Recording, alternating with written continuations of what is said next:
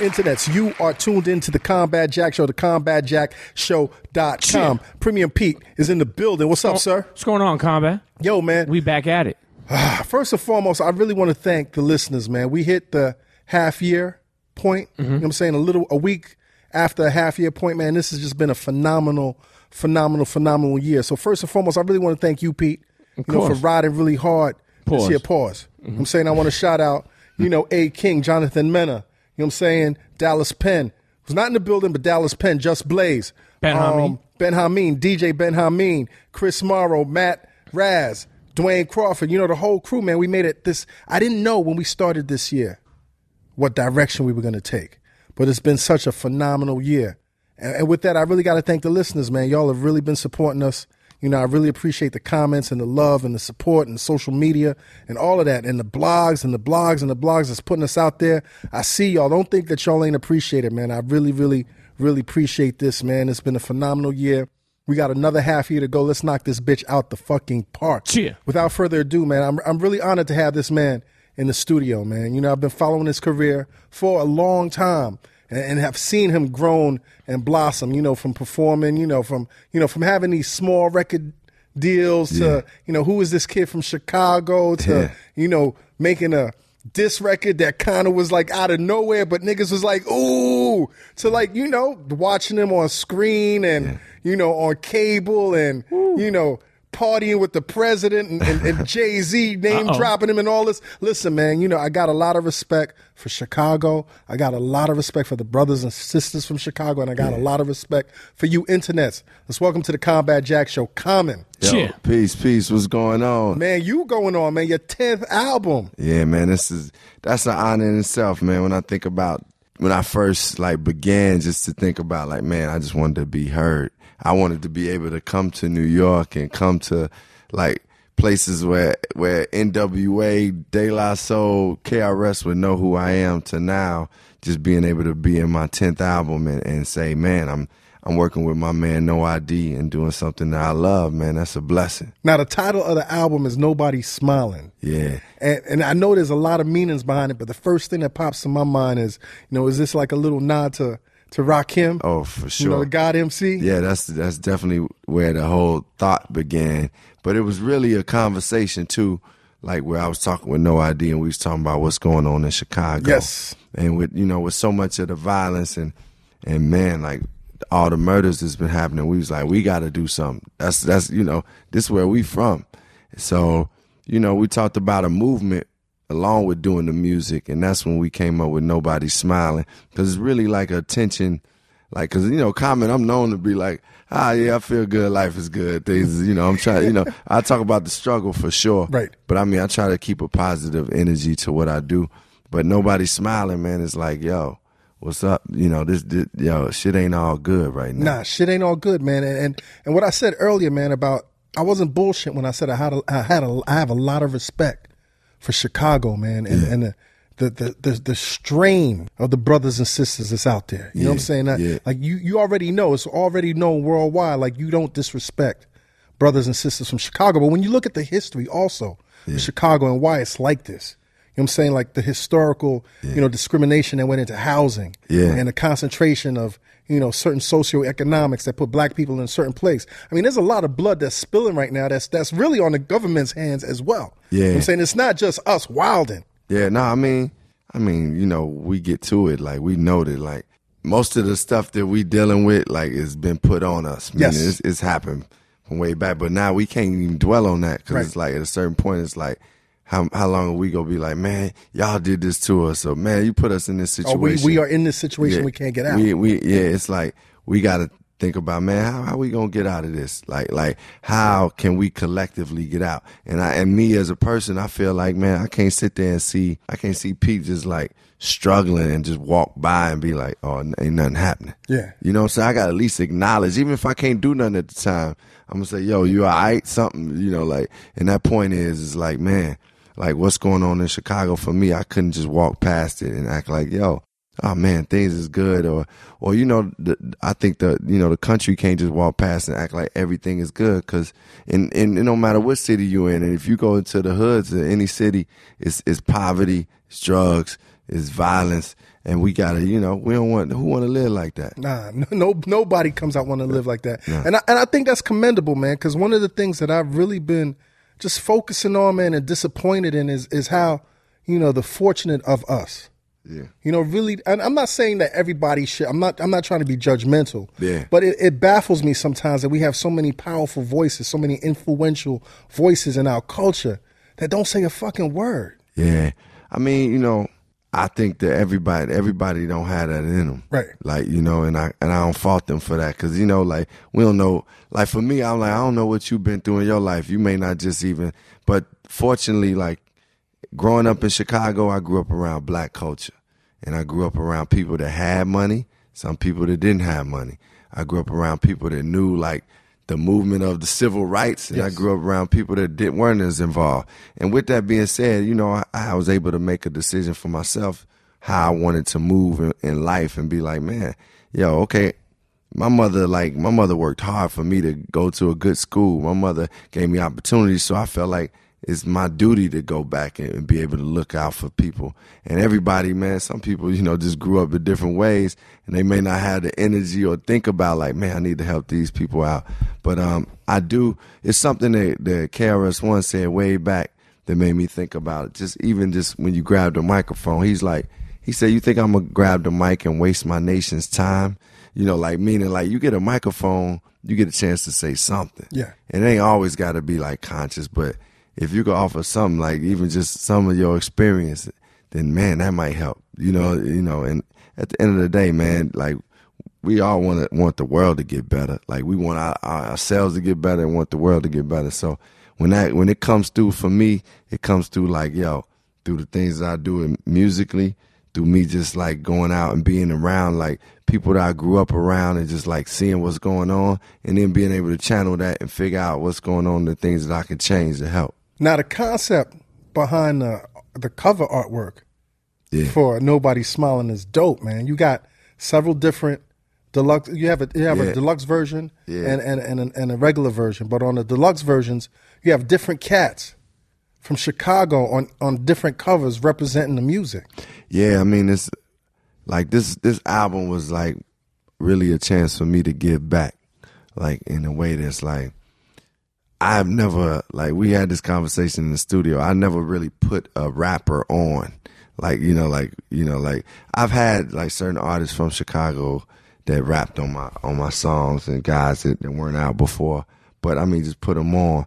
Like and and and for me th- those covers like putting Lil Herb, putting Dreezy, putting um Lil Bibby. Some people don't know about that. Right. You know, I know about them, and and and and the Chi know about them, and there's some people in the world that know about them. You see them on, on certain hip hop, you know, avenues, but everybody don't know about them. And and for me, putting them on my album cover is a way to give back, saying, look, we all one and the same. You know what I'm saying? Like this, this. I see y'all, I see me. So Right. this is what. The, that's why I'm putting y'all on my cover. I don't need to be on the cover. I ain't even in my first video. Right. You Yeah, know what I- I'm saying? I- I like that. Yeah, it's like you know, if if if it, if it ain't gonna really benefit the song or benefit the art, then it ain't got. I ain't got to be in the video because it ain't about me. What have some of these cats said to you, man? Like like a King Louie who's on one of the covers. King, yeah, What, yeah. what, it- what was the conversation like? Did you reach out to them and say, "Yo, I want you to be on the cover of my album"? Yeah, man. I asked her. I called them and was like, man, I, man, I want y'all to be on the cover of the album. And they all came to this hotel room and we took the pictures, and um, you know, like we that's where the that's where we took the photographs against this black background, and um, they were just more or less like I think in, in reality they part of like King Louie was was like you know he was grateful. Cass was grateful. They also was getting like trying to understand like man okay well what Common on because they ain't they ain't know me that well Right, they don't know me that saying. well so they kind of sitting around like all right like and they some of them you know some of What you really want from us, Common Yeah, exactly. And then and then and then too, just like you know, that's the first time I reach out to you. I'm like, you know, I, I well, I actually reached out to King Louie because he performed at my benefit, and um, Lil Herb is on my album, so I, I reached out to them and Dreezy. So some of them I knew, but Lil Bibby probably I just called him out of the blue, like, yo, He was like, "Stop playing. This ain't coming." yeah, he, you know, little Bibby, I liked it. The way he approached it was like, yo, let me know what it is. Like uh, you know I'm down, but let me see what it's gonna look like. And, da, da, da. and I was like, I, I respect that. You know what I mean? handle it like a little businessman, yeah, right? Like yeah, like, like like that showed me he cared about what the way he present himself, and I, I respect that. now, which which one is your favorite cover? Which one stands out the most to you, man? Oh, out of you- out of these covers, Yeah, out of these covers, yeah. nobody smiling. I would say it's either the King Louie. That's a strong one, dude. Yeah, it's That's something a real about you know strong- with his dreads and the, it look it look iconic. What he, the photo and and you know it just look it look right. Like it's just a, it's just a good a good um piece of art, Right. You know, and um and then yeah, that's the one that, that, stands out the most. I'm gonna be real with it. That's that's I would one. say out of the ones that I saw, that's my favorite also. Man. Yeah, yeah, it just just makes an impression, man. And I love, you know, I got to shout out the Def Jam team because they actually came with that concept. Mm. You know, like, and and they were like, "Yo, man, what about you know having several covers, different covers with with different Chicago artists?" I was like, "That's it right there." You know, because I, you know, man, I feel I feel better that I just gave back like in in that way than, Right. than a lot of other things that I've done. You know, whether it's been like, okay, my album then sold this many, or you know, these people are like, I'm getting this much radio play. Just the fact that I could sit here and talk to you and talk to y'all, and then some of the the listeners may be like, man, let me go see what's up with with Lil Herb or Lil Bibby. You know, like that. That's the, you know, I, I feel right. Like it's that time to give to give back. That's dope, man. Now, now, now, what do you think about the the heat? We talked about the violence and the, and the crime, but what do you think about the musical heat that's coming out of Chicago right now? Because it's so it's it, it kind of reminds me of New York Yeah, in the crack era, yeah, where shit was so like everybody wanted to come to New York, but the, the reality was New York was a harsh place. yeah. It's a harsh. It was a, it was a pressure cooker, and out of that pressure, that that culture, you know what I'm saying, Yeah. that bacteria that you call culture, Yeah. was cooking. You know what I'm Yeah, saying? yeah, for and, and. I, it just hit me today, Literally. like this this the similarities between New York in the '80s, where it was about guns and violence and drugs and culture, and what's going on in Chicago right now. Like it's hot right now. Yeah, I mean, I, I'm I could as you talk about it, I definitely feel like the correlation between those two places and Chicago definitely. It's a lot of heat out there. Just you know, it, it, it ain't nothing that we like. Like I ain't sitting there like, oh man, I'm proud that we, you know, like Are we popping? get. Yeah, Right. it, it ain't. You know, I don't be like on that. Like you know, man, I'd rather see things be good. Right. I I'm cool with calling the place Chiraq, calling the city Chiraq. You know, you know, we gonna always stand. You know, we gonna stand like men. Like, what's up? You know, we real niggas. But at the end of the day, don't nobody want to see. I don't want to see nobody dying. No, mo- nobody else, man. You know what I'm saying? I don't want to see that. So, I mean, the music is a reflection of that. When and that's why when people ask me, "Yo, what you think about them guys?" Like, what you think about Chief Keef? What you think about Lil Durk? First of all, they all individuals, so I ain't gonna just lump them up together. Even though it's part of a drill movement, we all, you know, everybody from Brooklyn ain't the same. You know course, what I'm saying? right. So, with that being said, I man, I never separated myself from them or looked down upon them because they rapping what they know, and and and I be feeling the soul in some of what they doing. To be honest, like I'm like, man, I, f- I feel that you could tell that's coming from. No, from I mean it's, it's undeniable, regardless what it is on the on the surface. Yeah. you know what it is underneath, man. Yeah, you know what I'm saying you know what it is underneath, Yeah, exactly. So with that being said, it's like more than anything, I relate to it. I be sitting there like playing it, and plus I love hearing them accents, them Chicago accents, and you know, like when Dreezy did this song, Ch- Chiraq, the one that um her Nick, that Nicki Minaj and, and Lil Herb did, but when Dreezy redid it. She just like hit up Harold's on 87, get five pieces of mild sauce. Like, and that's just like, and that's just, that's Harold's Chicken in Chicago. Mild sauce is, is Harold's. Right. You know, it's all, so I just connect with it basically is what I'm saying. Yeah, I'm feeling also the the the, the women that's coming up, man. Sasha Go Hard and Katie got bands, and like yeah. like the the fact that these women. Their rap names are sentences. Yeah. Like that shit is hot. Yeah, that shit is dope, right? Sasha go hard. That's dope, man. And Katie got bands. Dreezy, all them, all them girls. You know, they do their thing, man. And um, you know, for me, it's I'm proud to to be able to be like, man, that's my city, and those artists bringing what they bring.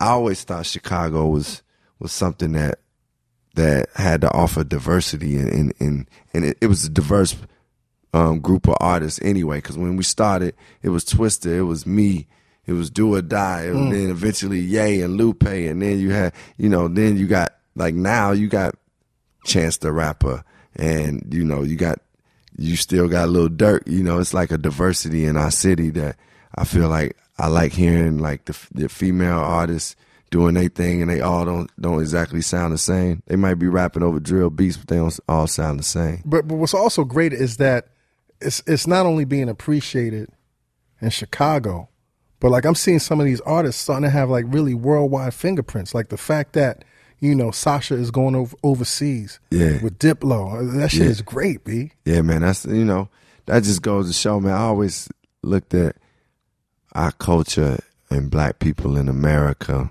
and seeing how much we influence the world, you know, and that's black and Latino people, to be honest. Like, you know, like because we, because hip hop comes from us, Yes. you know, and man, it's something, man, to see like, yo, you see all these artists going overseas and all they they, they have a mixtape out. They can go overseas and perform because the world want to know what we got to say. Like we got something that's gold inside. Like just whether we looking at it and we like, man, this shit is fucked up. But, but, but it's it's gold. It's gold Yeah. somewhere else because it's just because it's just like something that's just innate, man. It's just something that's in us that that the world want to hear. It's been going on for years, like Yeah. whether it's in jazz music, you know, or soul music, and now hip hop. And hip hop has been here for a long time. But I think also what makes Chicago great is the origin of Chicago. The fact Yeah. that Chicago was discovered Yeah. by a black man, by a Haitian man. Yes, sir. Like people don't really talk about that, but it's, it, you know what I'm saying? Like just Yeah. the fact that it had that soul, that stamp. I mean, of course, they had the indigenous people there, of Yeah, course. yeah. But the fact that you had the stamp of a, of a, of a brother from Haiti and that history, you know what I'm saying? That lineage is, is crazy, B. Yeah, that's that's yeah. Jean Baptiste DuSable. I got familiar with him because my father used to work at the museum. Okay. The DuSable Museum, and he went. and My old man went to to DuSable High School. I you know learned more that you know that he was Haitian. Like that's the the one thing I got to say is like. uh, Being in Chicago, you, you don't get you don't know the diversity of black people until you get like till I came to New York is when I learned that they're like you could be black it be look Trini. like me and be Colum- yeah Trini and like or you could be you could be Colombian and look like me and like when I first met the Beatnuts and them guys and they was like man they was like man I'm I'm Dominican or I'm I'm Colombian I was like what you know like I never I that's how segregated and, how unexposed we were Right. but as you said the origin of the city comes from a black man a Haitian man and and with that being said throughout the years it's always been culture that's why we have artists like Curtis Mayfield or Maurice White who's the the head of um or the lead of um Earth, Wind, and Fire. Earth, Wind, and Fire. That's why we got Chaka Khan and Minnie Riperton and, and those artists that produce soul, like soul music to the Soul to- like it, like it, like it ain't been produced anywhere else. man. yeah, yeah, for real. So yeah, that the history is there, the culture is there, but it's like it is real segregated. Yeah. Um, I'm liking what I'm hearing so far from thanks, from from nobody smiling the kingdom. Yeah, You know, it's, thanks. it's it's you know featuring Vince Staples. Yeah. Um, does this single set the tone? Oh yeah, for the sure. album? For sure. This single sets the tone because it's a hip hop joint. It's just it's hip hop, man, and it's and it's and it's got a spirit to it. It's like, got the gospel chorus. Yeah, yeah, the gospel is It's got like that marching beat. It's like it's it's It's like- it- it's you flowing, but you know it's some serious shit. It ain't no jokey. Yeah, it, it, it ain't it ain't it's serious. Yeah. It's serious. This boy is raw and like and you know, it's one of those things where it's a street song, man, at the end of the day, but it's got like a gospel to it too. And I think that's what the whole theme of the song is. It's like cuz the sample is saying help me get the keys to the kingdom. But if you're on the streets, you ain't thinking yo every day about like spirituality or whatever those things may just trying be. to survive. You're trying to survive. Survival is your first salvation. So I kind of just rap from that perspective because I know that perspective. And Vince Staples brought what he brought, and he got he know it from his way and just told the story. And now, man, you know that song is, I think you know it's a, it's got a special quality in hip hop to me. Nah, it's it's I- it's a it's a unique sounding song. Yeah. but there's an urgency in it, man. And, and and I think for what you're trying to do with this album, you know, like I said, it, it sets the tone, man. Yeah, it definitely sets the tone. And you know, I was thinking about like when I was I was talking to somebody I can't remember who it was, but I was saying uh, we was talking about how that song is like it's like you know when Negro spirituals was like they were songs that you be going through the roughest times, but somehow them Negro spirituals made you feel like you could make it, and that's what I want that song to be like. Yo, I feel like man, I can make it. Like you know, I'm going through something, but I can make it, and this song is like a reinforcement, even even if it ain't provided all the solutions, just saying you know wade in the Hold- water. just- just hold on to this. Hold on. Yeah. This is some hope right here. yeah, some hope. Now, now the other song that I heard is is War still on the album? War, nah, War is not on the album. War, War was just like a song we just put out, just you know, just to A little start tester? letting them know, start letting them know. We knew it wasn't gonna be on the album, so that's why we put it out that early. Okay. Yeah, and it was just like basically, I just I never did a song and just be like, okay, I'm gonna put it out, put it out. You know, like I kind of Let me feed the internet. yeah, feed. I I hadn't come from that. I didn't even. I used to. Yeah, that, I used to be like, man, wait, we They bootlegging my uh, shit? Yeah, like, wait, well, I'm giving out free songs for man. Like, what is that? Like, but but I understood. You got to move with the times, you know, and, and yeah, I was with it. I was with And it. trust us, man. We appreciate that, man. Yeah, good, good. we definitely good. appreciate that. How is it working with, with No ID right now, man? Like working with him again, man. man, it's it's we both have matured and evolved as as as men, and it's like man, it's it's one of the greatest like creative um partnerships I've had, like because he really cares about the culture. He knows who I am. He can be he certain si- certain sentences I always hear in the studio is like, man, look, I don't care if you've been in the White House or none of that shit. You hip hop. Yes. You know, Yes, no And it- ID. Yeah, and it, and it kind of like you'd be like, Nigga, cut this Hollywood shit out right here, yeah, B. yeah, exactly. G, it's like yo, G, like don't yo rap, nigga, rap. Like that's what it is. It's like yo, just rap, nigga. Yeah. Like yo, you you was born to do this, do it. Like and, and those reminders you need sometimes because You always need that. Yeah, you I, need I, I think that even our greatest, that when they reach the highest levels, they still need that cat man, that they respect from like back when they was sharing a slice of pizza or a grape Yeah. soda or whatever the fuck it was. Like, Yeah. nah, nigga, nah, that's not it. that ain't it, G. That's not it. It's a war going on out there. You see the other side killing us? yo, you got to be able to. You got to have people in your team that's going that's going to say that and can be co- courageous enough to say it, Right. And you know, feel like they ain't got nothing to lose, Right.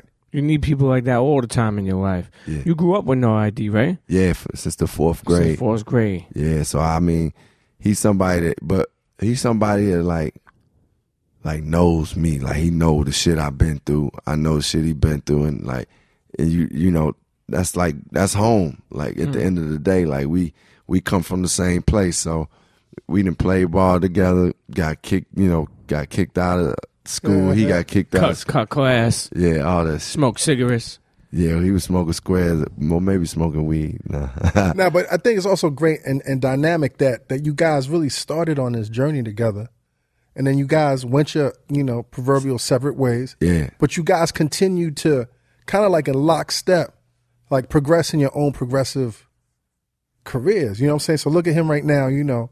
Yeah. You know, one of the top guys at Def Jam, and, and, and this is your first Def Jam album. Man. That's a huge reunion, dude. Man, that's yeah. Shoot, I'm honored to be on. I'm on his label at Def Jam, ARTium Def Jam. Okay. Think about 20 years ago, we made. I used to love him. We just was two hungry artists, and now for me to be a hungry artist, meeting up with with Dion, and we like, and he executive at Def Jam, and him and hip hop, and that whole Def Jam re- regime is like, man, it's just it's it's like I'm in the right place, you know, and and man, you like thank I be thanking God, like man, dang, because ain't nobody else will understand the music the way he would.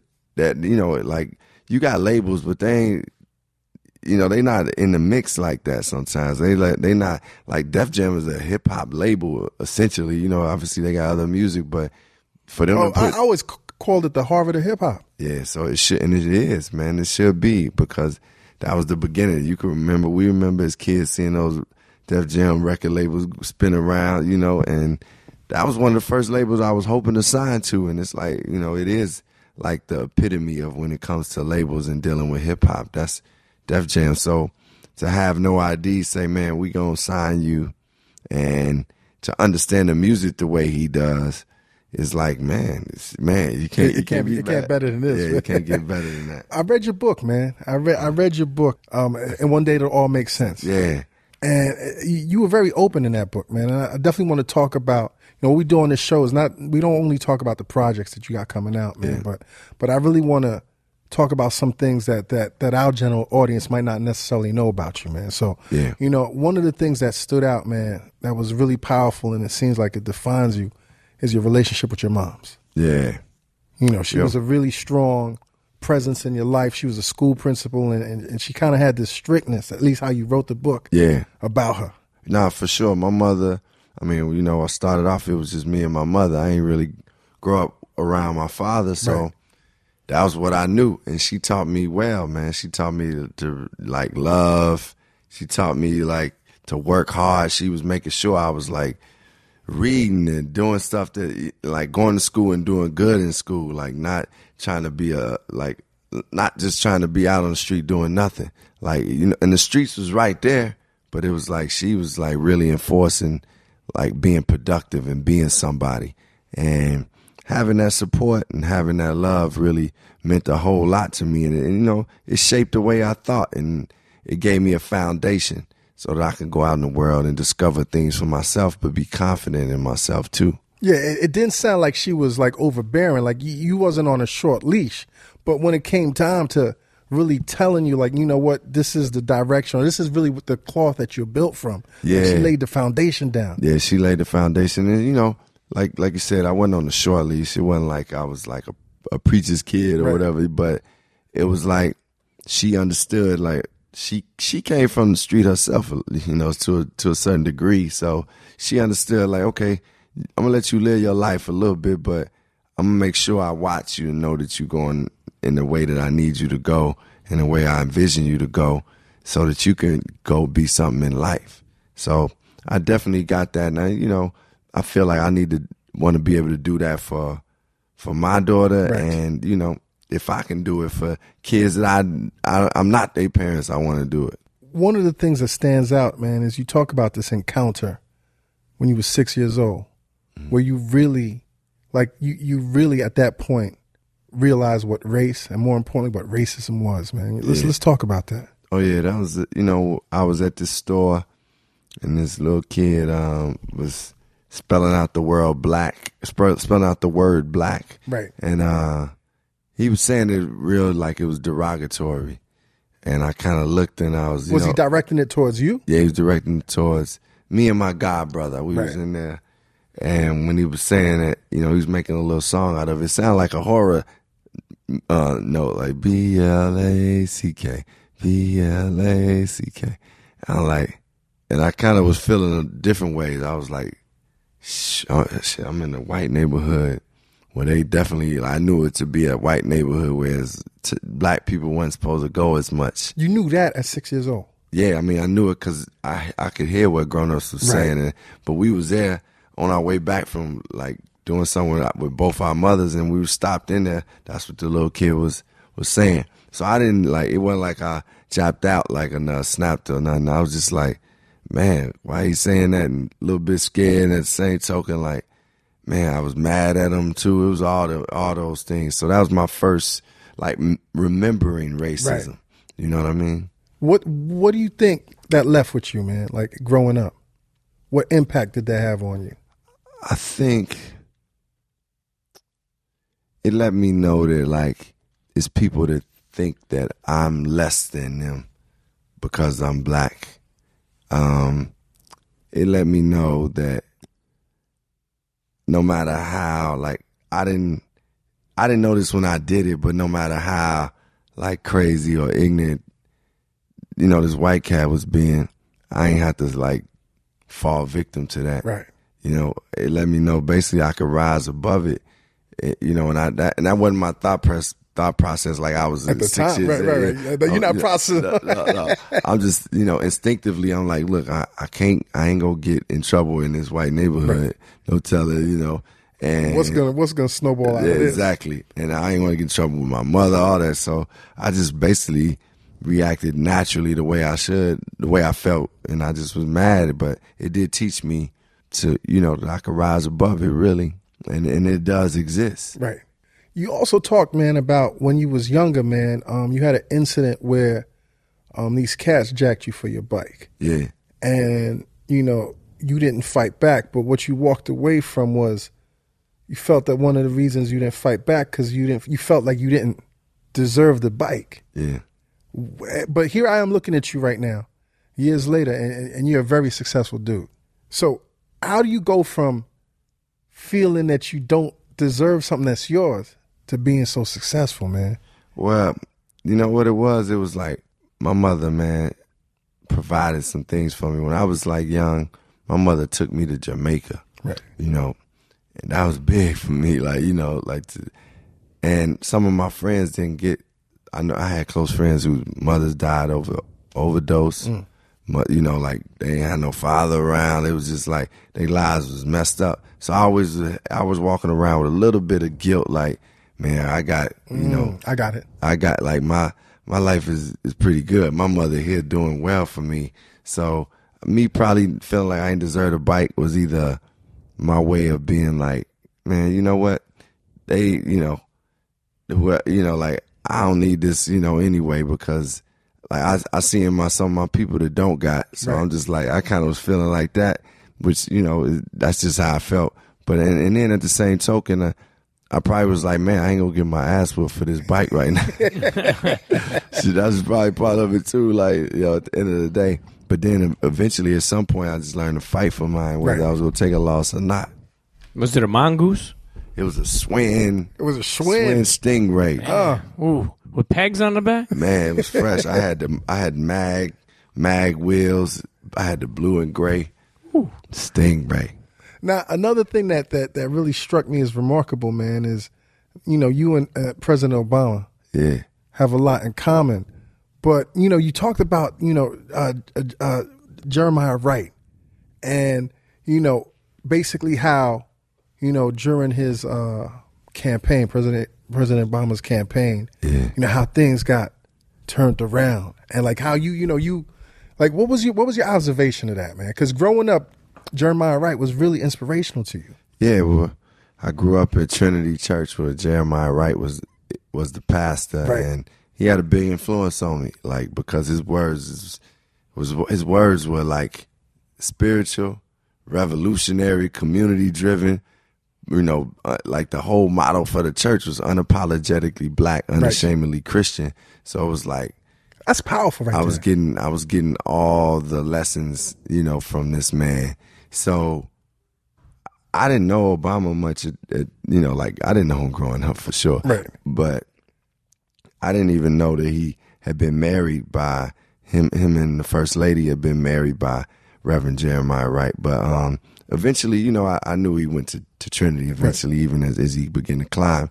And it was like when that when they were like causing the the, the separation and, and like you know I was kind of I felt more or less like uh, Obama has to do what he has to do, but Right. I felt bad for Reverend Wright because Reverend Wright is just speaking up for what he believes in, and I and I never fought a person for speaking up for what they believe in, and um and it was just like one of those things where I felt like man the media could really and you know this this whole political thing It's could crazy. really cause like It's crazy. real separation Right. and like you know dissension amongst people who really mean something to each other and but um obama had to make the moves he had to make because it was a higher purpose Of course. but you know i still like roll with both of them like you know it's, it's, it's just one of those things where a man make a decision i gotta move forward from this but you still my guy Yeah, it, it reminds me of basically our culture where you know we have a way of talking Yeah. about certain things. There's a, there's a certain way that we you know speak on things, or even certain you know just how we carry ourselves. It kind of reminds me of what recently happened with Jay Z. Mm-hmm. You know, with the, with the with the five you know five percent of medallion. Oh, yeah, you know yeah, that he rocked. You know, we all know what that is. Yeah, you know what I'm saying? We all grew up with that. Yeah. and all of a sudden the media is turning this around like he hates white people. I'm like, are y'all bugging? Like it's crazy, man. man i mean the media obviously can make they they made me they they called me a vile rapper Vile, you are vile, a vile thug. rapper, a thug rapper, a po- police killer, you know. I'm like, man, come on, man. I ain't killed nobody ever in my life. I never listen, promoted that. You know, I might only on the microphone. Right. You know, is is you know. But the point is, the media going gonna like twist things and make things be be seen and heard the way they want to. Right. So you gotta like be. You got to be smart enough to like look at it and know like, and it's it's tough, man. It's crazy because one of my guys was with me in, from Chicago. I took him with me to to the Grammys a couple years ago, and this was like I just right when I was having like a little heat with Drake. Me and Drake was getting into it, Right. And, and we saw each other, and we had our own little discussion, blah blah blah. And the reports that the media said was way different from what happened. And when my boy saw that, he was like, "Damn, I ain't know that." You know, they be turning the stories and spinning the stories like that. I'm like, "Yeah, that's what it is." You know, at the end of the day, it's business for them, Right. Like so.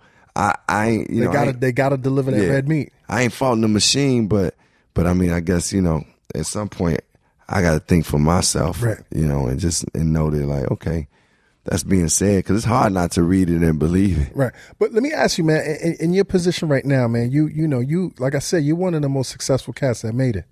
Do you find yourself every now and then second guessing like a move you want to make because you might think that this is going to be interpreted differently? It's it's been periods in my career that I second guess. Yeah. I'm not at that place right now where I'm second guessing. Like it's just like, man, just move, move forward, like make decisions from from the sincerity of who you are, and if it works, it works. If it doesn't work, it's a lesson in it. It's something you can get from it, and man, yeah, you, you know, like this album felt so good to me because I don't feel like I got a lot to prove. Right. You know what I'm saying? Like what a, what am I gonna prove? I'm you know, yeah, I want to be in the top five MCs ever, Right, right, you right. know. This rap, this rap. And the point I'm making is is like I don't really um I'm not at a place where I got like I I'm trying to do too too much. It feel like things got to be s- simple and easy. I surround myself with good people.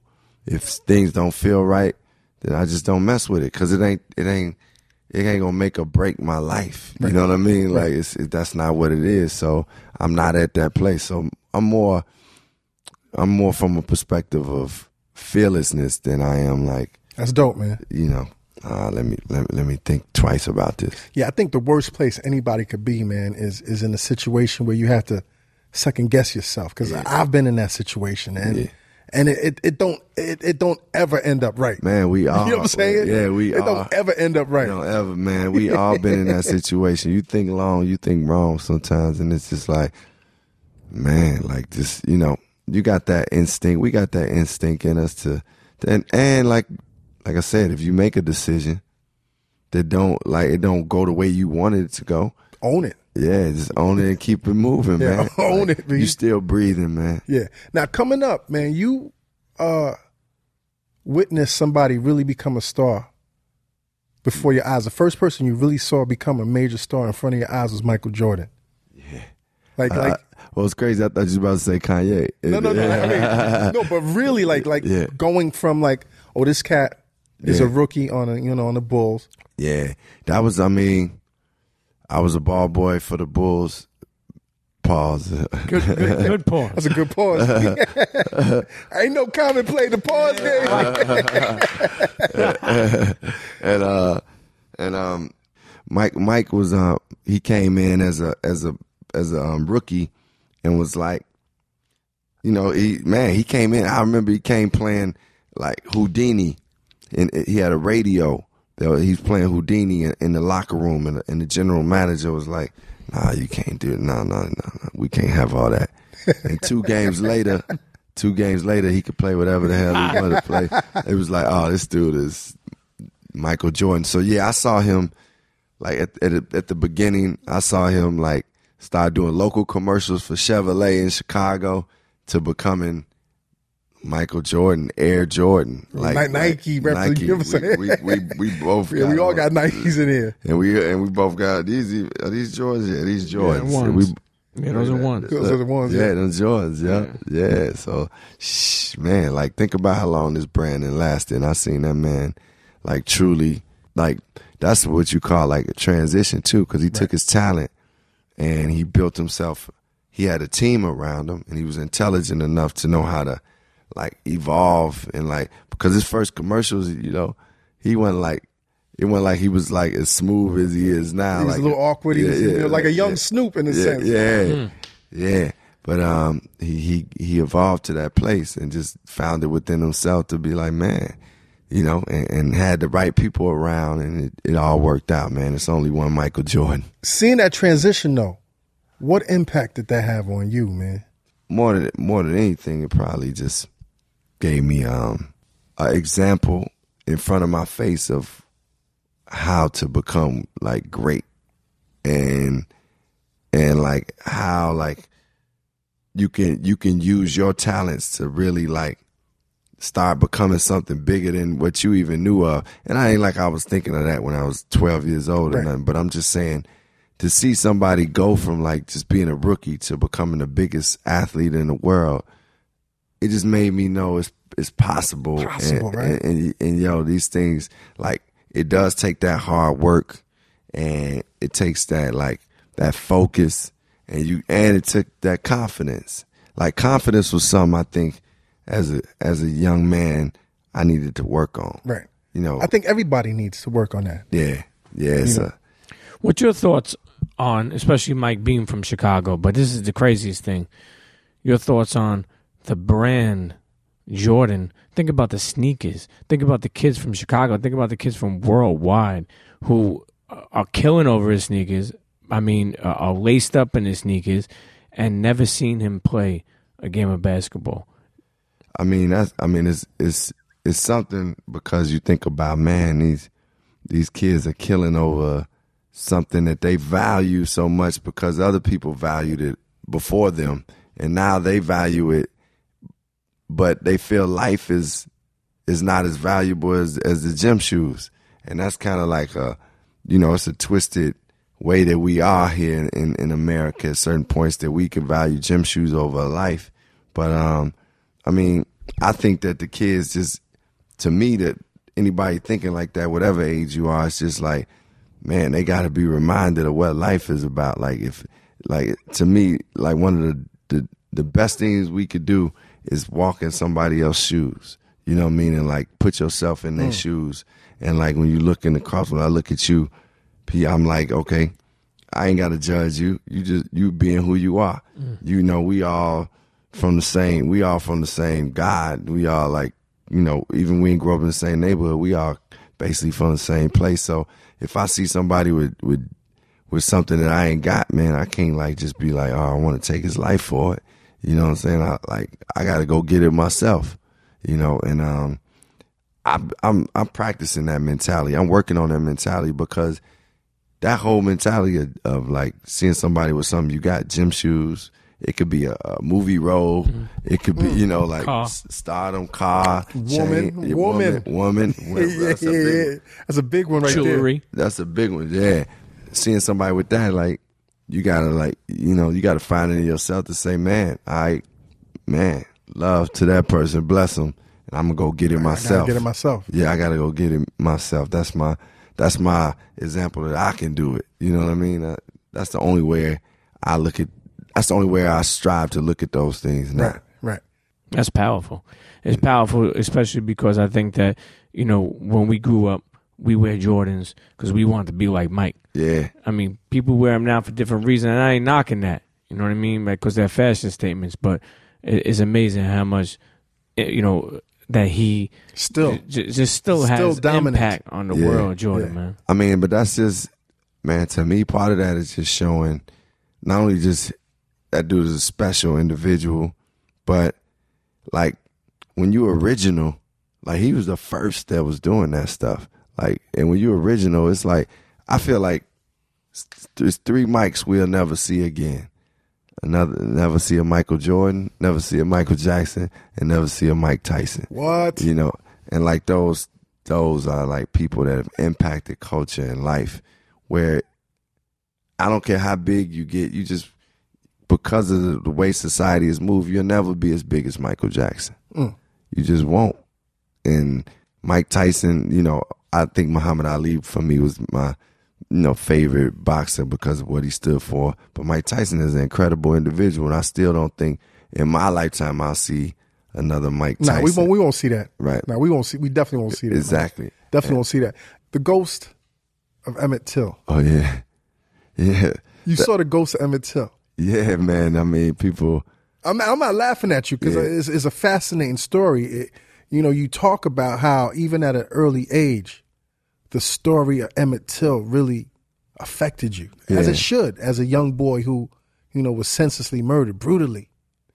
Yeah, man. I just um I just saw pictures of Emmett Till recently because I was doing this movie, Selma. And um they you know, Emmett Till, you know, for those who don't know, was in 19, back in nineteen fifty five was a young man from Chicago who was killed by some white men down there for for flirting with a white girl Right. and they threw him in a river and and shot him in and I think in the head. They beat him and this you know he was just beat very bad. And his mother had an open casket funeral. I read about that when I was like in sixth or seventh grade, and when I read about it, it affected me so much that I felt like I was I was scared of the ghost of Emmett Till in a way. Like, but really, what it was to me as I you know think about it, it was something more like, man, this is um, you know, his life was taken so that I could live. You know, it raised, you know, it raised up the awareness that man, we can't keep having this in America. Like, yo, this dude flirted with a white girl and actually was killed, a 14 year old boy. So hopefully those situations don't happen, you know, in the future. Like, I mean, he, meaning he went through those things t- so that we can live a better life. Right. And and not that he even knew that that was going to happen, but his life served as that, and that was part of the whole civil rights movement. And with that being said, it's like the ghost of Emmett Till was more like the spirit of what happened and what can I do with my life that's going to be important because this person's life was taken just for you know be, being a, you know flirting. Right. But you also spoke about a specific event too. Like you was Oh yeah, when I when I would be like working, I would I would be working at the stadium, at the Right. Chicago Stadium, and taking equipment from from the, the visiting locker room to the to the um, Chicago Bulls locker room, the home team's locker room, and I would always run through the tunnel because I was like, man, the ghost of Emmett Till is here. but uh, you know, something crazy going on in my mind. I ain't saying I'm the most sane guy. I may have seem like I can be, but yeah, it was something going on. But but at the end of the day, um, it, I think, like I said, it was just more of me learning that his life was was something that that I need to be able to understand. He died for me, Right. Like you know what I'm saying, like many others. what effect also, man, That did did, did growing up and having a black mayor in Chicago, did that have an effect on you, man? Man, that was one of the the most inspiring times of my life. Like We're talking about how, uh, Harold Washington, Harold bro- brother. eh, We had buttons that said "Brother Harold Washington." brother.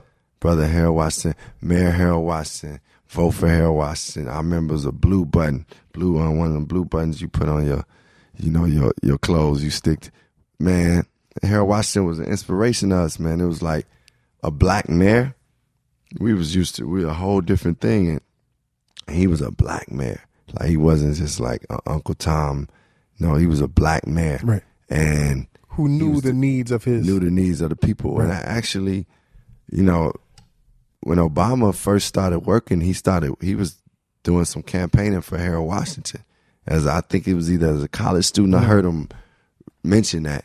But anyway, that was man, that that was changed our lives. That was inspiration forever. So so you grew up like not really knowing, but you grew up with all of these little incidents Yeah. of the possibilities of success. Because when I look at, you know, when I talk to cats, you know, one of the we had Riz on the show uh, about a year and a half ago, Yeah. and he talked about how he, he grew up in the projects, and he, it was like what nine kids, and you know, like everything smelled like piss. Yeah. And I was like, what glimmer of success did you see to make you think it was possible?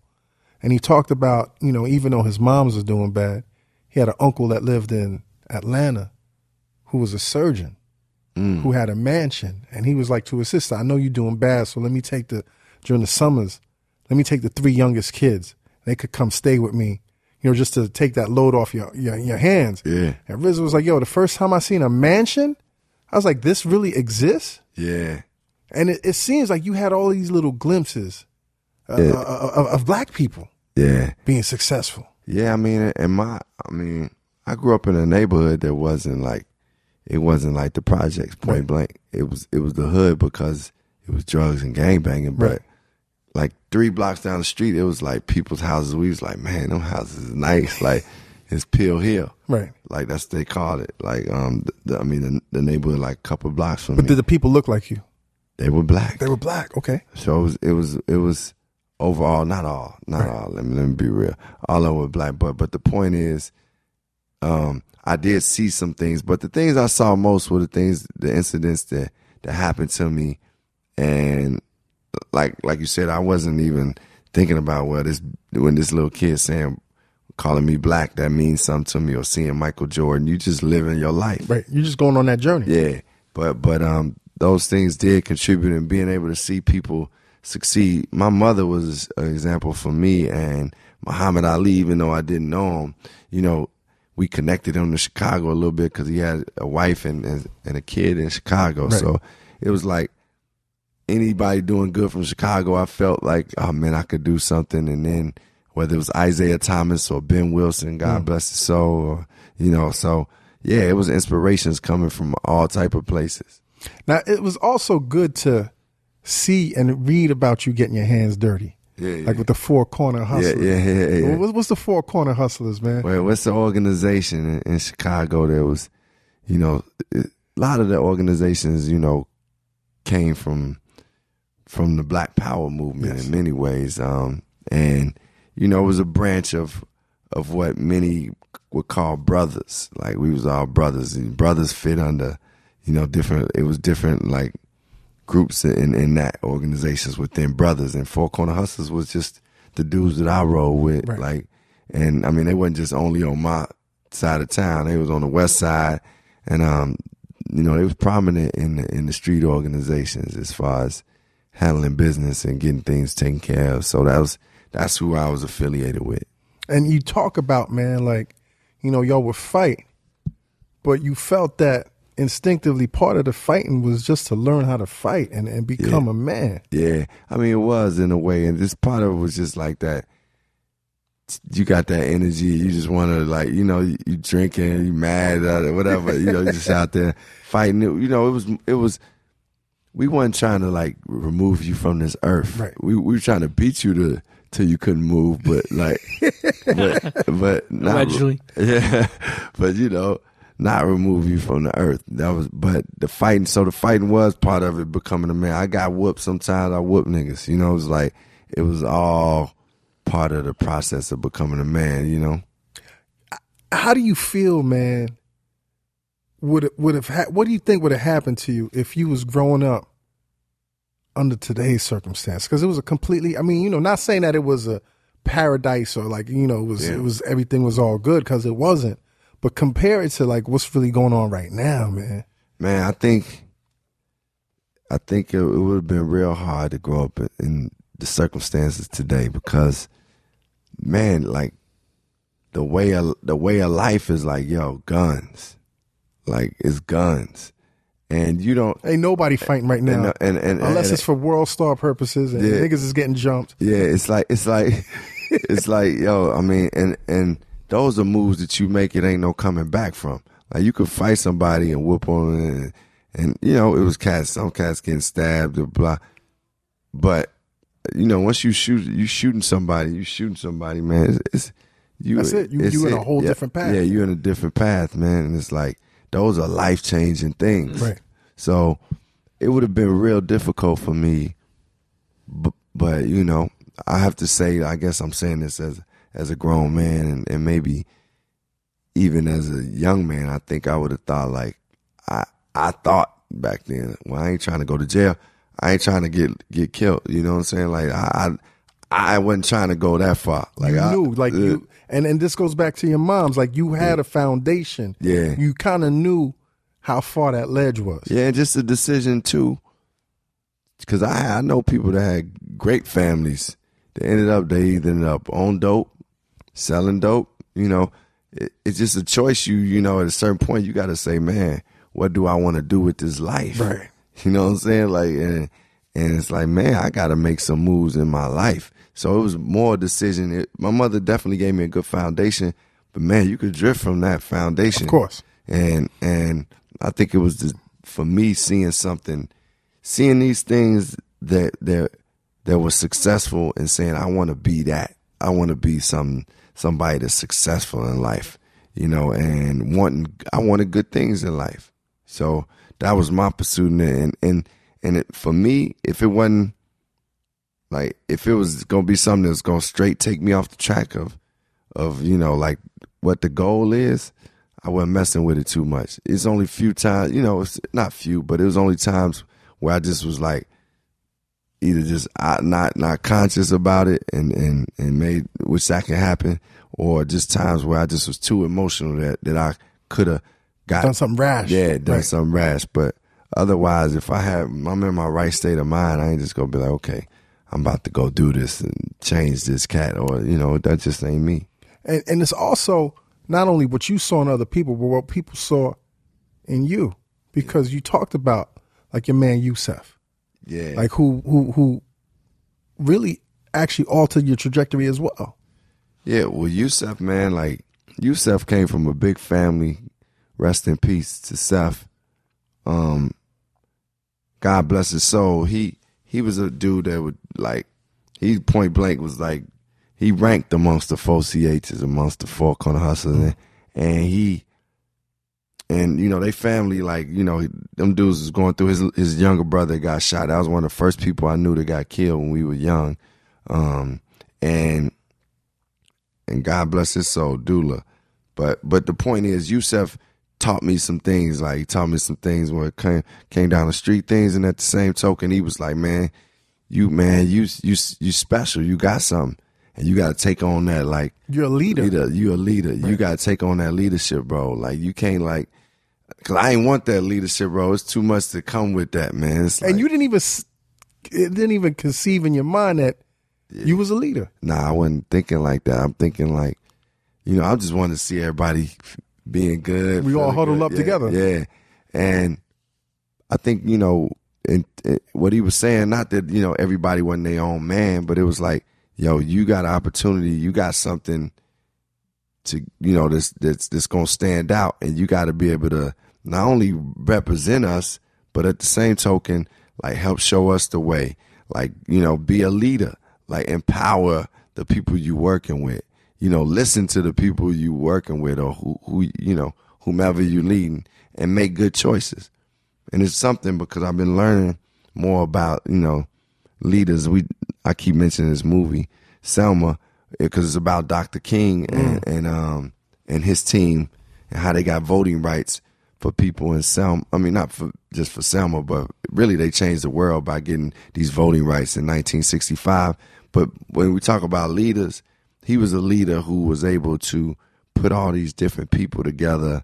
Like my character was this brilliant dude that people would say was crazy, and then you had this woman Diane Nash who was like a radical doing things. And, but the point is, Dr. King was a leader who was able to put Take all those qualities yeah, and see all the, see all the, the good things as opposed to the oh, Yeah. oh he crazy or she too Exactly. radical. Right. Yeah. And and and be and know you the chosen one, but still give them a chance to to because they because you need them To be in this Yeah, thing yeah, together. You yeah. can't you, can't, do it by can't yourself. do it by yourself. King could not have done it by himself. Nah. And man, you know, I was finding out during that time, like Dr. King came and stayed in Cabrini Green and slept overnight Cabrini Green, just like just to show he was down with the people, man. Like doing, like them leaders at that time was leaders, man.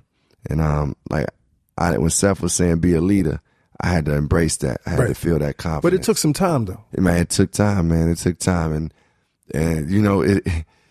You know, you hear no matter what, I we don't get to hear it from every all the leaders that we that we see that are leaders, but it's time as a leader. You like, man, I don't want this. I don't need this shit. Yeah, man, I'm good, man. I'm Shoot. Let me just go like do Get my brew. Let me Yeah, go home. Put on some cable. Yeah, exactly, bro.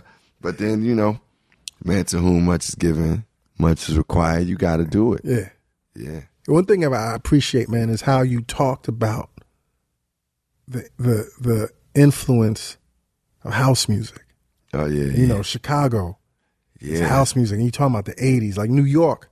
like Yeah. we had the Paradise Garage. We had Larry Levan, and you, you guys had Frankie Knuckles, man. Yes, and, yeah. and and it's good to hear somebody your stature, who you know is is is definitely you know representative of of, of this hip hop culture yeah, but really saw how house music was at that certain point really kind of instrumental in the directions that we took, man. Oh man, that house music influenced us in Chicago a whole lot, man. Like that was because it was like a soulful thing too, and You didn't was- just want to hear beats all day. You wanted to hear beats with soul. Or you Yeah. just wanted to mellow out or mellow out and just it was Be free. It, Be- it's, that's exactly what it was. See, it was like yo freedom to be in in that house. You know, like it was a house thing, and you know, it was like man, women to be there kicking and you can, you know, you we was jacking girls. That's what you call dancing up on a girl close, and it just is like man, that's the shit was fun, man. House music was great music that that influenced Chicago culture.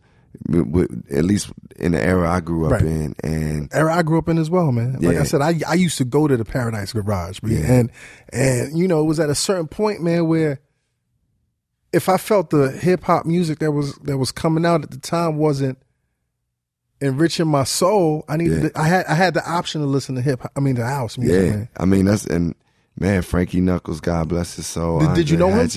I mean, I met him. Right. I didn't know him well. I met him, but he was like a hero, like for us, like Frankie Knuckles, man. Frankie Knuckles DJing. Oh man, like and and this guy named Andre Hatchett, Ron Hardy, God bless his soul. Like you know all these guys, um, man, they was spinning house. Pink House was a guy like I want to shout them out because they meant something to our culture. Right. Yeah, God bless Pink House Soul too. When I say house music, man, what's the first record that that comes to your mind, man?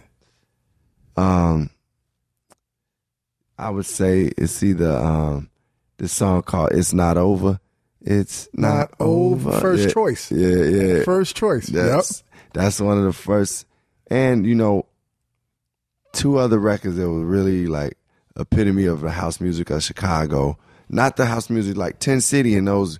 That's house music for us. Ten City had a real deal, yeah, B. devotion and all that. Yes. But we used to listen to this group, Harold Melvin and the Blue Notes. Ah. Um, they had this song called "The Love I Lost," Right. And it was that was one. The love I lost. Yeah, yeah, that joint was one. and you know what else was one that like, like when people play it, I'd be like, man, that's a house cut to us. Was um, all I do is think of you. Yes, Stevie, Stevie Wonder. Yeah. It was those beats that had that four on the flow, just doing all Every time I hear that shit in the car, my, I turn that shit up. My kids are like, and I'm like, yo, this is house music. And they're Mm-hmm. Yeah. like, Dad, that's not that house music you talk about. Right. no, but this is the shit that, you know, was infused in that whole culture, in that man. culture, bro. Like that was it, man. And even I'm every woman, Chaka Khan, the Yeah. girls who get that all that all that music was Dr. Love, all of that shit. Dr. Love, Dr. Love, B. Man, that was like great music. Yeah, man. yeah, I can hear house tape now and be like, man, that shit cold. Yo, I, I've been trying to get my hands, for the past five years, I've been trying to get my hands on the best house music from that era. Yeah, I got you know, and it's it's funny in this in this Twitter age, I've been able to find everything. I ain't been able to find that tape yet, man. What? I ain't find that tape yet, B. Oh man, and I, I, one of my guys was playing some house music the other day. I was well, this was a while back, and I was like, man, that was that was the the, the, the fresh, some of the freshest music. that shit gave you life, right? Yeah, it was it was it was dope, man. It's dope to be a part of those that culture. Yeah. Listen, man, let's take a, a, a brief uh, break, man. You're tuned into the Combat Jack Show, the combatjackshow.com. We got Common in the building, and, Cheer. and I'm loving this conversation, man. Yes, sir. Me too. Yo, let's Thank take you. that break. Internets, tune into the Combat Jack Show. F your radio, F your TV, F your podcast. Be right back.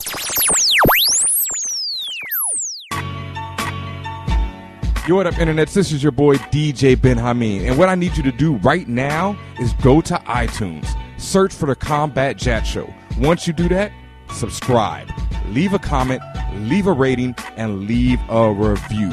That's right, iTunes on Combat Jack Show, Combat Jack Show on iTunes. Either way you want to work it. Once you're subscribed, you'll get that good content every week straight to your phone, your mobile device, your computer, all that good Cheer. stuff. Like Premium Pete would say, tell a friend to tell a friend.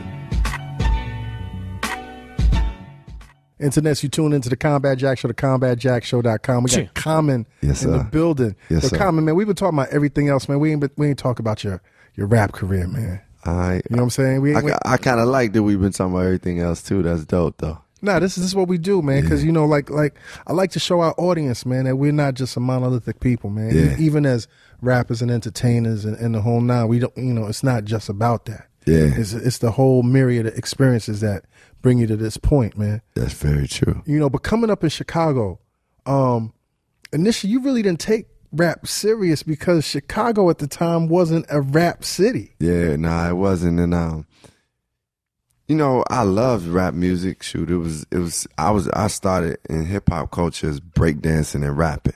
So I wanted to be a part of the culture, and Right. it just was like, it just was fun more than anything. And then I really decided I wanted to be a rapper with- around when Rakim and EPMD and those guys came out, BDP, NWA. It was like, man, I want to do this myself. You know, it's it was something I had started writing before that, and I was writing, and I had a group with No ID and one of our other brothers named Corey, and we we were C- doing our CDR. thing. CDR, yeah. And we had the group and we were performing. We opened up for Big Daddy Kane and NWA and Easy E one time and like Too Short. It was at this place called the Regal. We so I was doing my thing, but really, you know, we were doing our thing. And then at a certain point, it was like, man, I really want to make a career out of this. I really want to, you know, this is what I want to do. I didn't even know what the career was, but I was like, I want to I want to be with them. I want to be with them cats. Yeah. So that was that was the dream, and that's what I was pursuing. So your crew, CDR crew, Yeah. was it y'all that came to New York to perform at the New Music Seminar? Or was it yourself individually? No, it was actually at the New Music Seminar. Was a group called Twelve Thirteen. Okay. Who consists of Twilite Tone and a brother named Omar Ra, who like we all like CDR came and I met Tone and and and, and Omar eventually in high school. And like they they were the ones that got like the notoriety. When you remember the New Music Seminar was like, man, you get tapes from everywhere.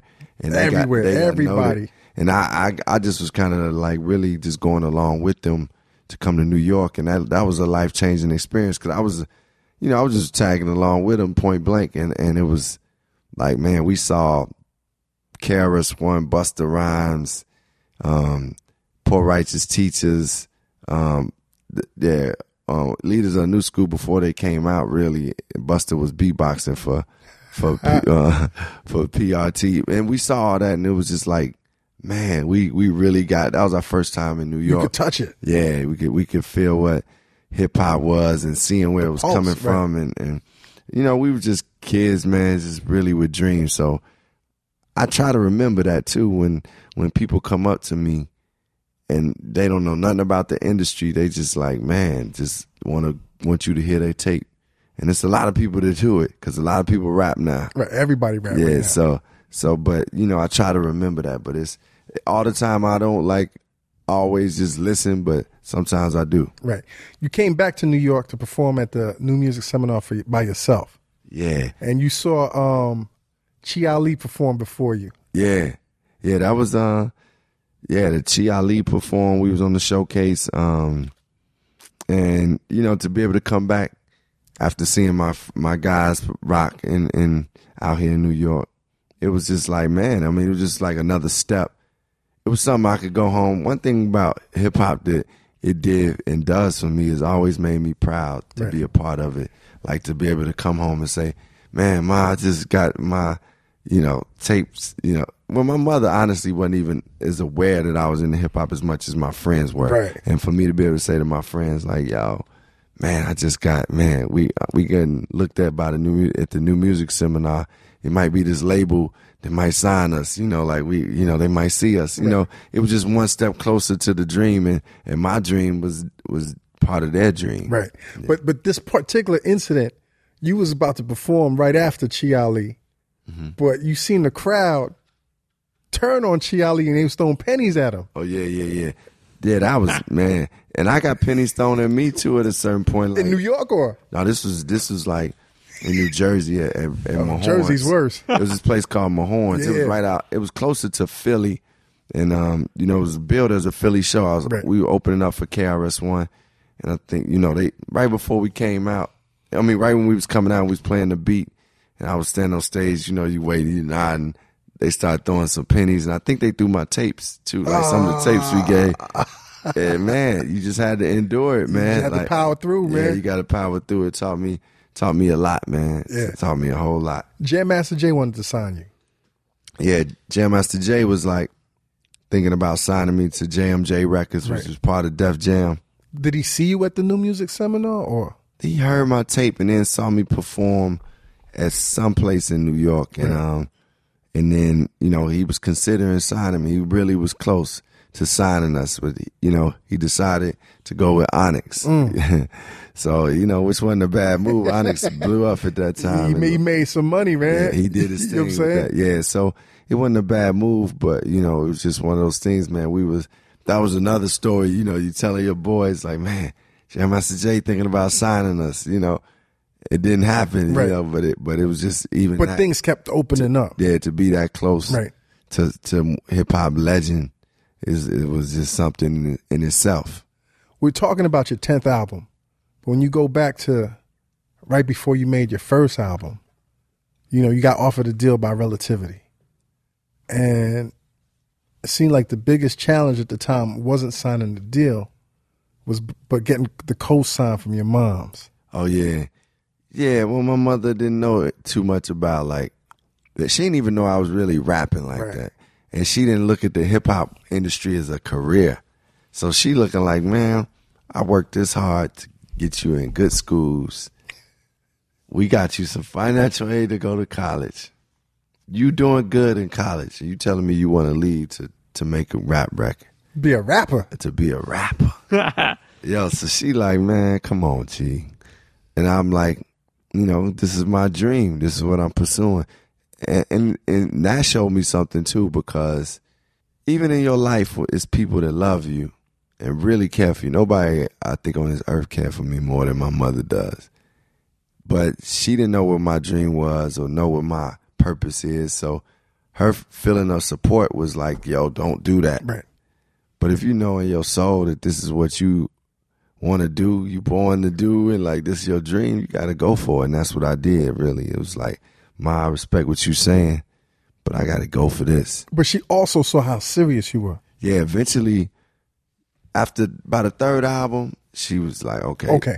You, you So it took the third album. It took the third album, and she was on the record cover, so that helped the Oh, you, was that strategic, man?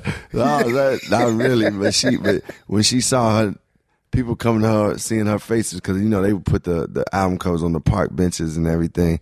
People coming up like, man, I seen you. You know, I seen you on the cover. I seen you on that rap record. Yeah, exactly. so I mean, I mean, but she, you know, by the third album, she knew it wasn't no turning back for me. Right. You know, you talk about, you know, you still trying to decide whether this rap thing was for you. Right. First record came out, didn't really make that much noise, you know. No. And then, you know, you kept, you know, you decided what was I going to go to school or come back and this and that. And finally you have your hit, man, with, with, with I used to love her, which was, you know, that's really when, when I paid attention. You know what I'm Yeah. saying? Being a, you know, a narrow minded New York fan, that's when I paid attention. I mean, I mean that's rightfully so. Maybe that, maybe the first album, you know, just didn't have the things to gather the the masses' attention. It didn't have the song making qualities or concepts or whatever the reason. I understood that Can I Borrow a Dollar, my first album, wasn't the way I wanted to impact the culture, and I named my new album Resurrection, my second album, because I felt like I was coming from the dead. Like people didn't know who I was. So it was like, man, I'm about to like I'm about to come to life. And you were inspired by the Quran, actually. Though. yeah, I was I actually was reading the Quran, the Bible, I was listening to John Coltrane, things I had never done before. I mean, I read the Bible and grew up in church, going to church, but the Quran, being around people that that were practicing Islam, uh, and just getting introduced to new things, man. Like I, you know, the jazz music was something that, that helped me out, man, and just like reading different books, like just starting to grow into to myself. So were you surprised, man, when you you got this hit? It's a, it's a love it's a love song to this culture. Yeah, Were you surprised, man, when uh when when when King T says, "Yo, man, um, You hear Ice Cube? Oh man, I definitely, I was super surprised, man, because it was like the story I used to love her was really saying, you know, how much I love hip hop, and I told about the evolution, but I also was saying that I I wasn't mad when she, you know, became a gangster, Right. You know, eh, but I felt like she had left some of the other stuff behind. You know, my whole thing when I wrote, I used to love her. When people ask me about hip hop now, they ask me about hip hop seven years ago, ten years ago. It's man, I always think that hip hop just need balance. Yeah. That's all I. The the only thing it needs is balance. If it has, if it has Too Short and, and Rakim, and and everything in between, whether that's NWA and BDP, whether that's EPMD and King T, all that. That's a meal. That's a meal right there. It's, that's that's where all should exist. Right. And now it can be, you know, it could be Kendrick Lamar and and Durk. You know what I'm saying? It could be like um, Drake and and and Lil Reese or you know YG or you know like you know it could be the the myriad of of spectrums and dynamics that we possess as Right. as human beings and as black people as inner city kids as whatever what hip hop But but the great thing about that, all, all that shit is beautiful. Mm-hmm. But the great thing about that is you dropped one of the hottest diss records, my dude. like we had Pete Rock in here yeah last week, and and he said you reached out to him. He's like, "Yo, I really need Yeah. some." Like like why'd you reach out to Pete Rock, man? Well, honestly, at first I was thinking like, man, what Premier doing? And Premier was like, no, Ice Cube is my man. He's like, no, Ice Cube and WC, they're my guys. Okay, So I was like, man, I need to get a Pete Rock beat. Pete, what's up? Peter Rock, where you at? And I, I went down to his basement and we were sitting around with all his guys, man. And um, like, man, I just I start, I, I was saying the rap a cappella at first. And then they was like, man, cause I remember MC Serch actually would, he called, I think he called Pete Rock with, for me to s- say the rhyme at one point over the phone. Uh, and, and I mean, I remember, and then I came to New York and went to Pete Rock's. I was kicking around for Q-Tip and, and Jay Dilla was around at the time and they was all like, man, like, yo, this is crazy. But Right. then we went to Pete Rock's basement and that's when he made the doom, doo, doom, doom, doo, doo, doo, doo crazy. mm, doo doo doo doo. And man, I was like, yo, this shit is dope, man. And I actually had, I had Mobb Deep, Havoc did a remix beat where he was on this chorus like, I see the bitch in you. it, it was cold, man. About man. to get ugly. It was cold. Right. man. We now I don't know where that is now, but we was in Queens at Power Play and recorded that song, and um, we never put it out. So y'all niggas is really ready for war, and then Tupac and Biggie happened. Yeah, I was definitely ready for war because I went out there and said, I rapped the bitch in you out in L.A. a cappella, like at the House of Blues, before I even really made the record. Right. I, I wrote the verse, the first verse, but I hadn't even finished the, the song. I just went out there and rapped, and I was like, I'm ready for whatever's gonna happen in L.A. in L.A. Man, I was like, that's when that, that young like A young warrior, Yeah, like yeah, fuck all the ramifications Yeah, yeah, fuck it. and peace talks and all that shit. Yeah. Cause when you get, you know, it's just like that's and, why. and niggas was gassing you up, Yeah. Common. It Time was like, go. get that nigga. yeah, niggas is like, get that nigga. He get doing that. wicked songs right now. Get him.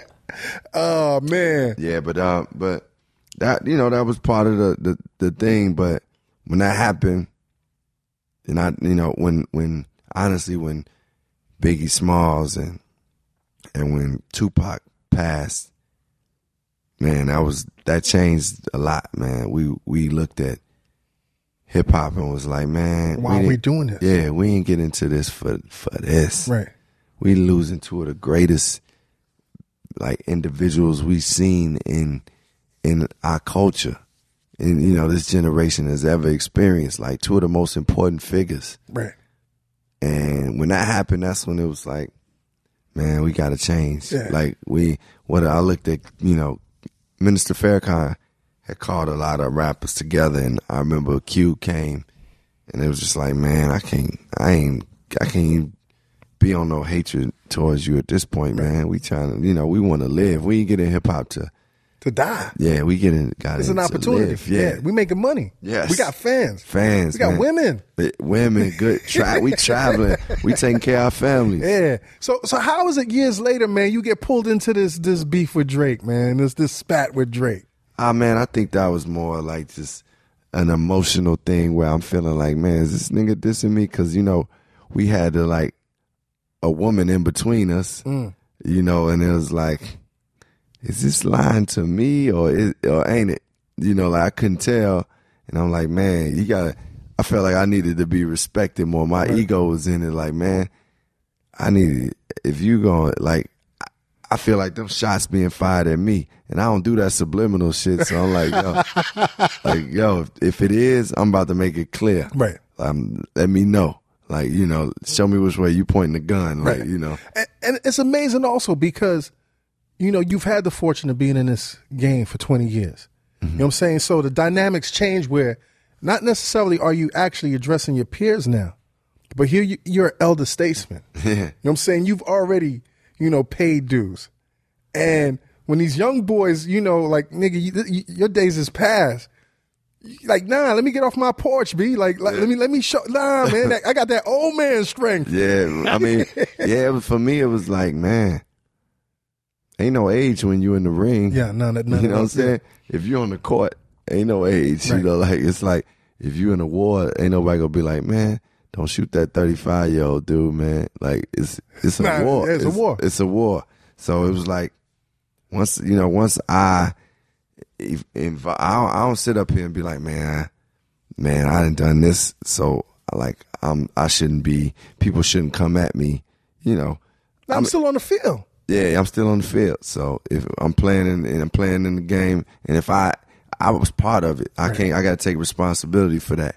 And at the same token, I think you know from getting to meet Drake and, and dealing with the situation, he a good dude that I respect, and and we settled it. And I think he was mature in the way he handled it, and especially to be a young man and not, you know, be like still too fiery. But I was fiery. I Right, was, right, you know, right. And he, you know, at the end of the day, he handled it like a, a good, mature guy would, you know, you should actually, and I respected that. So, you know, I learned from it, and it, you won't see me in no more beefs unless No I'm- more beefs, coming. Yeah, it's like- Common, you you you a fighter though, man. I'm a fighter. you are a fighter. Okay, I'm a fighter. If you know, it would. I, man, I'm trying to think what could somebody do to draw me into to beef, and it, it This nigga show was whack and his album fell. You know what I'm saying? like, yeah, yeah. I mean, but some talk. I'm not saying your show was No, no, whack. no. I know, I know, but I'm saying some talk don't affect me. Right. Like I said, like that. That was like that beef was rooted in some. You know, war start over women. G. Yes, yes. yeah. You know, My wife always says most wars start. yeah, you know, I mean, and and it was like some like things that I think was personal that that felt like they was on record, and I was like, man, I don't, and I just didn't know, like like at least with me and Cube, it was like, you know, Q came directly out and said, Yes. and I said, yo, yo, his name, like it was like we were saying, Yeah, he said your name, yeah. yeah, and I said his name, so it was like uh, with that with with the other situation with Drake, it's just like I needed to make it clear. We resolved it. I'm good. Yeah. I'm not trying to get in your personal life, man, but this has been, uh, you know, this is a current event, man. You you speak to Serena recently? yeah. Yeah, I didn't speak to her recently, but I know um I She- spoke to her a little right, while man? ago. Well, somebody told me I didn't even see it, but somebody told me she was sick at the at the tournament. yeah. but I didn't. You know, I haven't spoke to her during that time. Right. Right. But uh, you know, I I definitely consider her a friend though. Like she's somebody I'm cool with. Yeah. Some girls, you know, you break up with, and you don't talk to them ever again. Now, I'm, I'm asking you that because I didn't like the way the media, you know, spun it. Because I seen the video, she didn't look like herself, but the way the media worded it was like she's acting erratic. On, you know, what I'm saying on the court. When you hear somebody say they acting erratic, that has a connotation towards it, which is Yeah. why, you know, I mean, but you know, that woman is a champion. I mean, how many people you know have dominated the sport that long and like mm. been that great? nigga, I, I'm not no shots, but she looked like she might have dominated you. no, I ain't letting no woman dominate me. she, she, One she- love. She's strong, B. She's strong, B. Yo, I'm, I'm a winner. I'm in winners with. I'm in winners with with the best of them. You know what I'm saying? Like, but but I'll say this. You know, like, you know, the media never really gave her like the respect and and credit that that they could because I mean she been Oh, for, for, she held it down. held it down man and I like you know she represent you know like like to me strength and black women and and you know like basically champions so I got nothing but love for her but she definitely ain't couldn't master me man I'm- Okay, I'm, the okay. master There you go. Chicago in the building. Yo, listen, I see your crew. You know, we got a limited amount of time. I want to talk about so many things, man. Yeah. So many things I want to talk about, like Kanye. Like, I don't want to leave nothing off the table, but I understand your time is is limited. But I really want to talk something seriously, man. It's you know, it's this mystical thing going on, man. It's this this this this this this mystery of life. Uh-huh. That is the Badu box. is it real, my G? yeah the Badu box is It took you to another planet, my G. man, it, it could take you to another to another universe. Right. Nah, nah, but seriously, I mean, you know, sh- that's when you meet somebody that's real special. Right. You know, and you like, man, this woman got, she got something else, man. Yeah. You know, it ain't, it ain't just, it ain't just the sex. It ain't just the the looks. It's like, man, something that's kind of like, like spirit wise that you like, man, this woman got something else, and that's all it is. I mean, but for me, I just was like, man, I appreciated her from all those aspects, like her being like super talented, her being real fresh and like and be being like into new shit that I just wasn't up on. And then at the same token, that whole spiritual thing was like, and it's real. Yeah, and both of y'all like- are Pisces. Yeah, we both Pisces. That's dangerous right there, B. Yeah, you- that's that's real dangerous. Like Yeah. I read somewhere that a Pisces with a Pisces, like the tendencies could either be they could be drug addicted, um, they could be real religious, Yeah. they could be really into the arts, or um, forgot what the other shit, but it's some real there's some real deep waters, my G. Domestic violence. Nah, I didn't. I didn't read that. But but but, only but, it's, just- you just- he but it's, up it's some that. real deep shit. I remember seeing you in Brooklyn when you was dating. I remember seeing you and her on the corner, Seventh Avenue Uh-huh. and F- and uh, Frank uh, uh, Flatbush Avenue, yeah. and I was like, "What is my dude wearing?" she got that nigga. Yo, Str- yo, but, but I say, but I say this. I think you know more than anything, she definitely was not like, "Yo, wear this," Right. and I, I won't like. It was coming from you. Yeah, it was it was something that was coming from me as far as like I had the aspirations moving to New York. I had the aspirations to do something new, to change, to grow, and like just do try new things. It so happened that she she definitely was an influence. I can't act like she wasn't an influence because she introduced me to certain people that were creative artists that could make, you know. But as far as my choice, it was like my choice to say, man, I want to do this, I want to do that. She just was like, you, you know, sometimes some of the people you surround yourself around, they do have influence. And I ain't gonna act like she ain't had no right, right. influence, but it definitely she wasn't agreeing with some of my some of my um, Fashion- fashion, fashion choices choices. Yeah, yeah. To be honest, but um, you know, you know, I, I that that period of my life, man, oh, man, I had a good a great time, and I love. I think Erica is like, man. I be listening to some of her songs, like, man, this girl is dope. Like, Yeah. she dope. So and getting doper. Yeah, and getting she doper. is. And I think the poignant thing that you've said, man, is you know during that time is that Chicago made you an MC, but New York made you an artist. Yeah, yeah. I mean, coming to New York was like, and Chicago like provided. It taught me like who I was as a man, like you know, like to and who I was as a person. Taught me about my culture. New York exposed me to new cultures Yes. and to new like um creativity and just people. And you was in that bubble, B. You was in that Soul query. Yeah, yeah. This so Questlove, Mos Def, Tyler, like all of them. yeah, most Joe, um, Jay Dilla, Jay Dilla, B. Yeah. Q-Tip. Erica, Q-Tip, D'Angelo. Like that was a great time for us, you know, just being around the music and me being in Brooklyn and and then just being in New York, man. I I remember like being going out places at three in the morning, hearing music, like going around and being around people that was like fashion designers and, and going around with people that were like like Bilal would just be we just be hanging out at the studio and man, hop on this song and it just was like I had access to artistry that I never did before. But everything went in the se- sequential order that it needed to.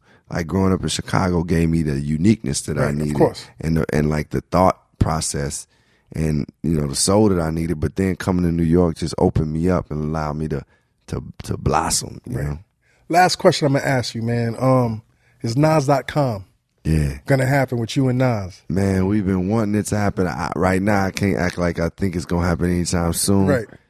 I gotta say, Nas is definitely like, if not my favorite um, MC, he's definitely one of my favorite MCs. And uh, you know, I just lately I've been listening to Big too, and I gotta say, Big's just incredible. Big was on a whole different level, Yeah, but- but but um, if Nas.com happens, it, it will be real powerful. Yo, who came gonna- up with that name, B? Nas's manager? Actually, word? Yeah, that that Jones either Nas's manager Yo, that or shit, that's just gonna happen. We gotta speak. Yeah, that we gotta speak- let's speak it Nas.com. It's gonna know, happen. 2015. 2015. Let's do it. Let's speak it. Yo, it. listen, man, it's a pleasure having you here, man. Yeah, and, yeah. and, you know, we could talk forever. You know, the, the, the album drops Yeah. July 22nd. Yeah, July 22nd. Nobody's smiling. Nobody smiling on ARTium Def Jam. Um, Kingdom is out with with um, Vince Staples. Yes. Yeah, the song Diamonds is out right now with um, Big Sean. It'll be out and Speak My Piece. So man, it's just man, I, I'm really excited about the album, and um, it's coming July 22nd. You still hungry, man? man, I'm a hungry MC. I'm a new artist, man. Like this album, that's that's the the thing that most about this album that I can say is a hunger there. Mm. Yeah. Common, man. Thanks again, man. Welcome to the Combat Jack Show, man. and the success to you, man. Thanks for having success me. to you, Thanks man. for having me. Next time we talk about the movies, Green Lantern, and all of that, man. Yeah, all right. All right, Yes, man. You tune into the Combat Jack Show, the combatjackshow.com. You know what it is, man. Dream those dreams and then man up and live those dreams. Because a life without dreams is black and white, and the universe flows in technicolor and surround sound. Blah. This episode of the Combat Jack Show was produced by Jonathan Mena, executive produced by A. King and Chris Morrow, engineered by Samir Karan, and recorded in the Engine Room Audio Studio in downtown Manhattan. This is an official Loudspeakers Networks production.